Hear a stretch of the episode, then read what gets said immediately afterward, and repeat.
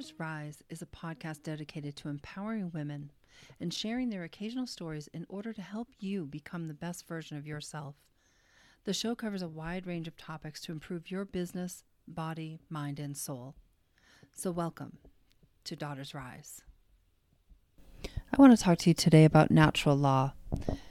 Natural law is applied to moral, political, and ethical systems. It's derived from nature and not any one society. In thought and in action, natural law is an internal and external concern, it's action and motive. Doing the right things are not enough. Your motive must be right as well for it to follow natural law. Let's say you want to help a lady across the street. That's a great exterior act.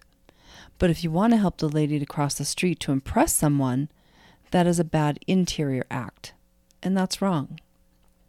This would not actually follow natural law. You see, your motives have to coincide with the cardinal or theological virtues of natural law. And those, there's four of them they're prudence, justice, temperance, and fortitude. And there are three theological virtues, which is faith, hope, and charity.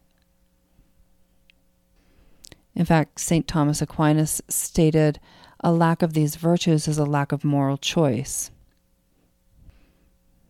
Let's put it this way let's say a person has prudence, justice, and fortitude, but they lack temperance.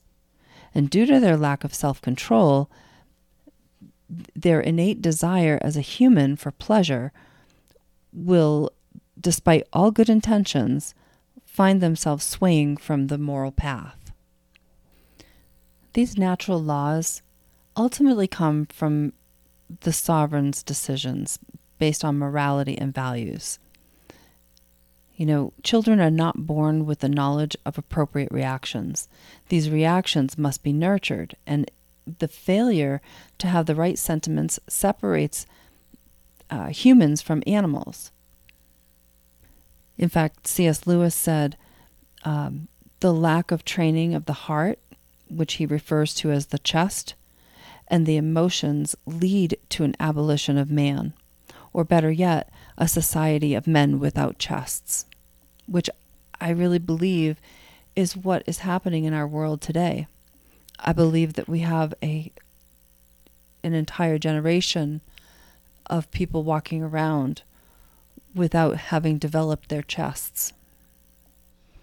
See, under normal circumstances, C.S. Lewis refers to these natural laws as traditional morality, where all cultures follow the Tao or the way.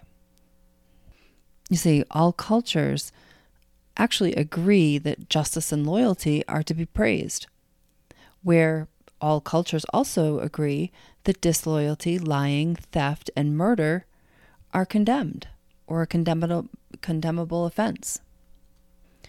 I think undeniably our natural state as human beings is darkness and some form of chaos. Maybe not everyone, but a predominant amount of us. I think we need to seek the light in order to find it.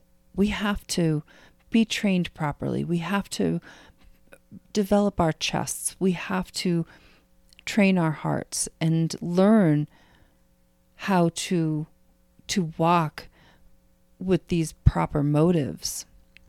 And when I looked into what the Tao was, it's really core values of kindness, working with essence, which is the sovereign being, modesty, and non judgment.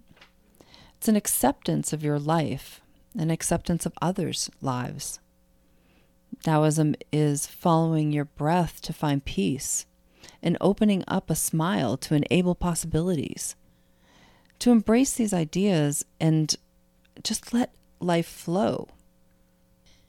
I think what I really liked about learning about the Tao or the Way was to learn that it's okay to be true to yourself and with care, you can aid those who are extended expressions of your own nature, but also connect with the world as you want to be treated. and connect with those outside of your nature with a decisive action. And to those unwilling to accept you for your true nature, no action is really required. Just silently let them be themselves as you remain yourself. You know, and then walk into the world knowing that you own nothing. A lot of people have control problems. They want to own everything. We see this now with people buying up large parcels of land. They want that control, not only globally, but just personally. We look at our lives and we we try to hold on to that control so much that we don't give God or the sovereign power or the way a chance to guide us and to lead us to where we need to be and what things we need to be custodian of and things that we need to let go of. So, the way is really about living in your heart and flowing with life as it presents itself to you. That, that would be without judgment or without evil motives or con- condemning someone. But that brings me back to natural law. When we teach our children the values of these virtues the prudence, the justice, the temperance, the fortitude, the theological virtues of faith, hope, and charity we set the example of what we expect to see in the world. The Bible actually says that virtue is something to be sought after and prized. I think that we sometimes fall away from that or, or think that because we do something behind closed doors that we don't have to worry about the virtue of it. And I think that's really wrong. The Bible also teaches us to love our neighbor as ourselves and to bear one another's burdens and to mourn with each other. To look not at every man on his own things, but but on the things of others.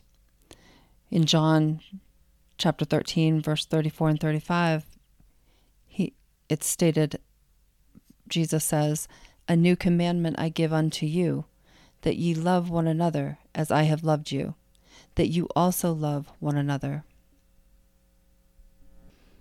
I just think that that's another way of saying to make sure that we keep our exterior acts and our interior acts in conjunction with each other.